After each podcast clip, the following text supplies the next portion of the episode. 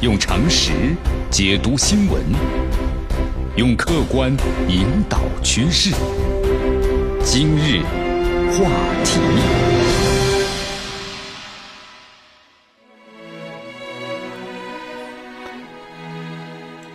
听众朋友，你们好，我是江南，欢迎大家来到今日话题。这段时间，作为新闻的焦点，风口浪尖儿，长长生生物是不是？长生生物的 CEO。一把手高俊芳，高俊芳啊，这个人说起来不是因为这次长生生物，可能很多人还真是不知道的，但是在业界的话呀，他作为一个企业家，那是相当的出名。在二零零二年的时候呢，高俊芳曾经透露，他最大的人生目标就是在规模和质量和技术上，把长生生物要做到亚洲呢是最优秀的疫苗生产企业。那么到现在，十六年的时间过去了，在高俊芳的带领下呀。长生生物一路呢催熟，最终他用二十六年的时间豢养了一头疫苗的怪兽。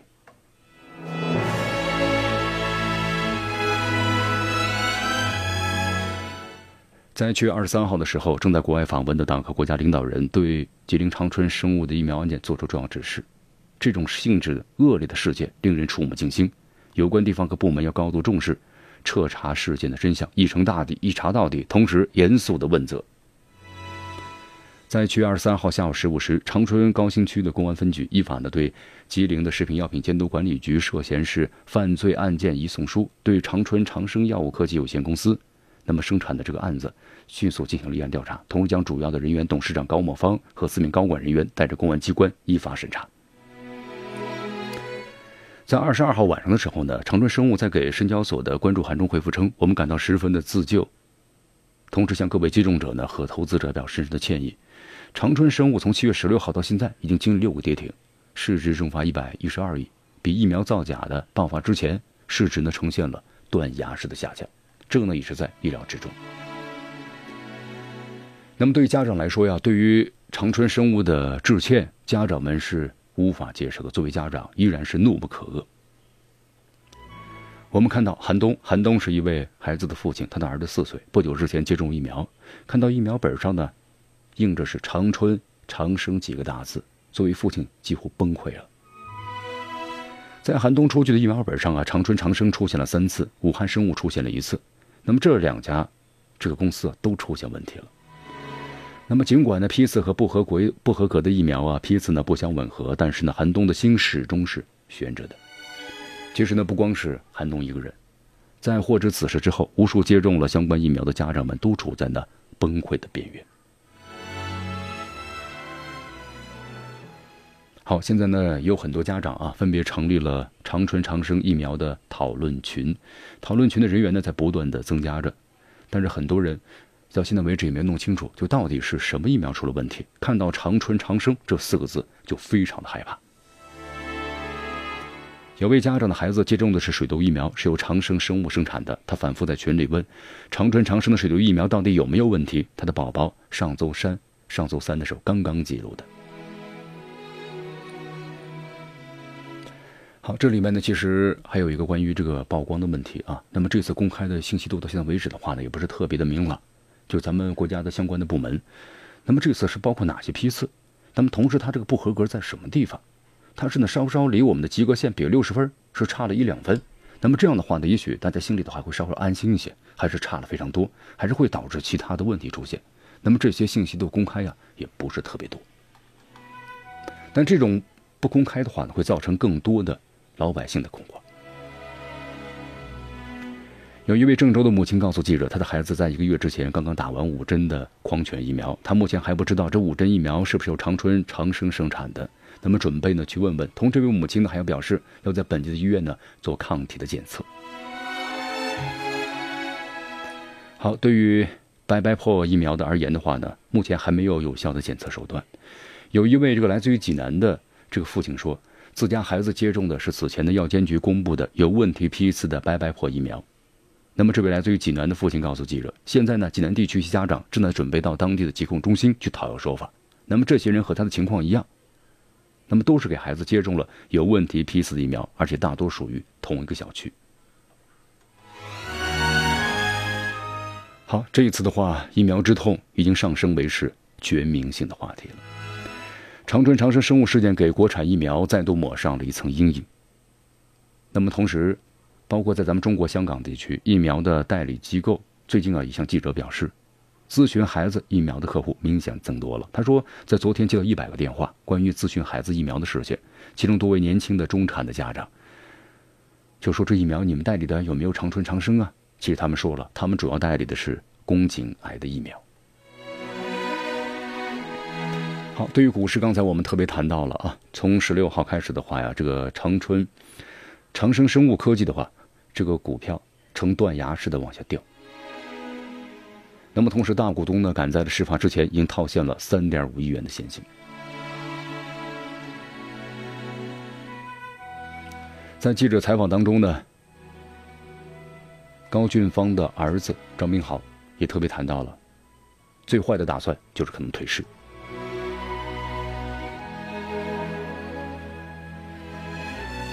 好，以上呢我们介绍了一下关于咱们这个话题今天所谈到的一个前序的问题。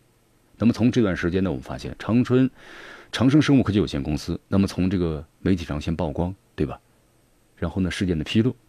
然后到现在的话一个持续的发酵，那么长春。长生生物迎来了新一波的舆论的卷袭，那么同时呢，在这个被卷出的事件当中，其实还有几起的诉讼事件，就是关于什么呢？还有关于受贿的事件、行贿的事件。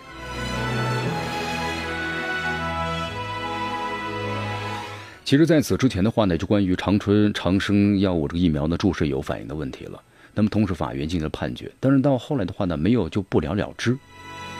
那么，同时。侧重点当时都是在医生操作不当，而没有说是疫苗有问题。那么同时呢，还有就是关于受贿的人员了。好，这次为什么有这么多的疫苗，同时有这么多的不良产品进入市场？那么跟受贿有很大的关系。根据调查了解，受贿人员多为呢防御站的站长或者疾控科科长这一级别。那么受贿金额动辄呢百万，那么行贿的次数最高的达到了三十多次。你看看，那么这里面没有这种权钱和交易的话，这样的不合格产品能够流向市场吗？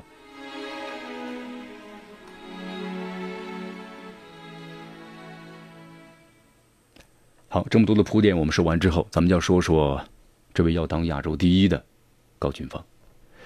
高俊芳六十四岁了，今年，长春人，他的履历和头衔啊非常的光鲜，硕士学历，还有高级的经济师、高级会计师的职称。其实啊，在若干年之前呢。他就为自己贴上了资本的标签，在公开资料上啊，他最早的工作和财务有关，曾经在长春生物制品研究所呢担任是财务处的处长。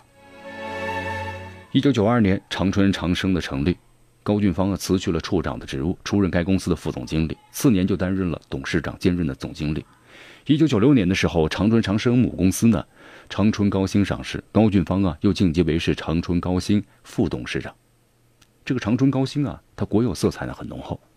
那么当时创立之初的时候呢，是由一家有职工参与发起设立的国有企业。在零三年的时候，原本是医药业、房地产行业并举的长春高新计划呀，就退出了某些领域，收回资金，然后大力发展的房地产。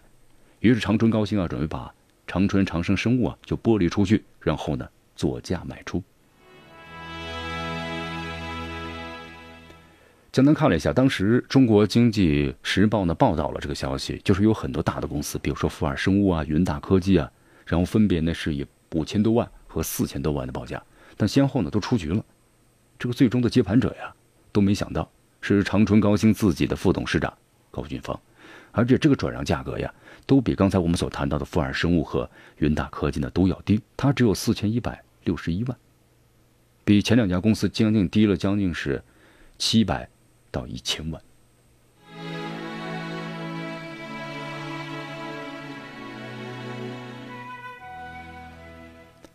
然而呢，根据长春的高新，二零零一年和零二年年报显示，高俊芳的年薪啊，分别是五点九八万和八点四万，就是看到没有，他的收入一年下来就是五万六万块钱到八万块钱，但是却拿出了四千多万。收购长生生物之后啊，高俊芳和长春。高薪的话就分道扬镳了。那么任长春长生生物的董事长。随着长春长生的发展壮大，高俊芳呢很快成为是长春的知名企业家了。在零八年的时候，获得长春的三八红旗手的标明称号。在评语里这么写的，说他致力于发展的长春的生物制药产业，在创办、改制和发展企业中不畏艰辛，一路领航，女优秀企业家、杰出的创业女性等等几十项的荣誉，凸显了他作为做大做强之后企业中斑斓的人生的亮色。历经十几年的成长，那么长生呢成为国内流感疫苗的前三甲之一。在此期间的话呀，擅长资本运作的高级经济师高女士就玩起了理财。年报显示呢，在二零一七年的时候，长春长生利用是募集资金和自有资金投入了是一百一十一点五八个亿，那么实现了合理的收益七千八百五十一点七二万元，那么相当于当年呢，就是扣除了非净利润的百分之十二。那么另外就是还有呢，没有披露的公司，包括子公司在范围之内，那么利用闲置的自有资金购买理财产品三点五个亿，共计获得收益三十四点四五万元。那么同时在当年年底的时候啊，公司还有呢二十点五三亿元的理财余额。七月五号，公司还公告了一项合计呢三十七亿元的合理的理财。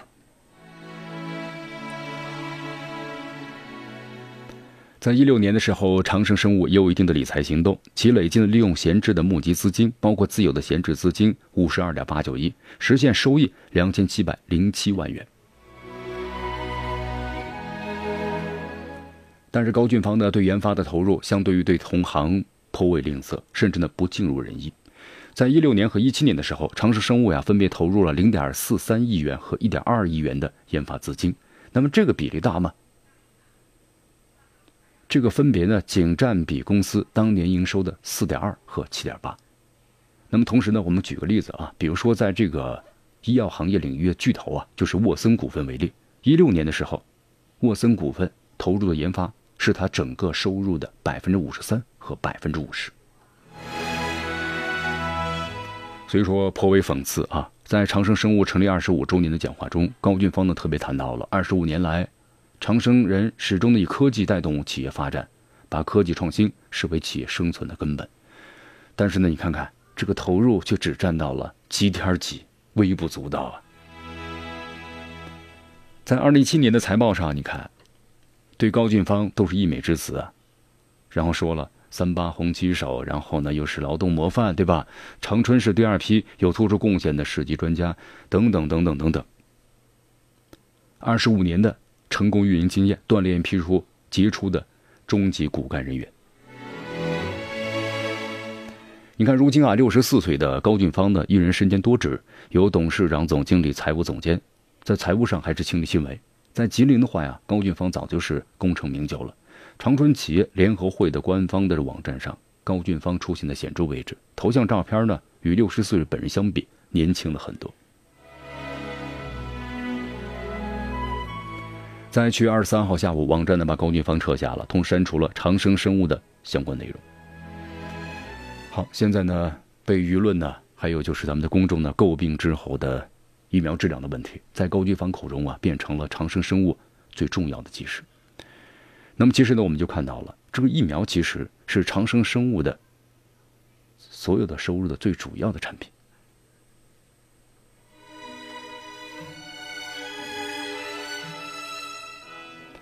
而且在众多的介绍中呢，也特别谈到了历次抽检合格率呢一直是百分之百。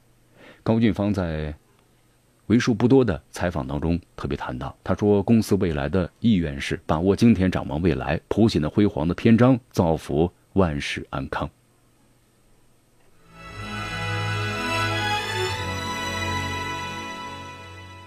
那么曾经啊有这个媒体啊采访过高俊芳，高俊芳呢他这个人呢很少接受媒体的采访。那么采访当中啊，记者后来回忆，她是一个呢性格直爽、风风火火、爱逛商店、对市场敏感的女企业家形象。同时还透露，人生最大的目标就是把长生生物啊做成亚洲最优秀的疫苗生产企业。他说，不光在规模上，更是在质量上，还有技术上。但是十六年之后，长生生物在高俊芳的带领下一路催熟，那么最终成为最具争议的疫苗巨兽。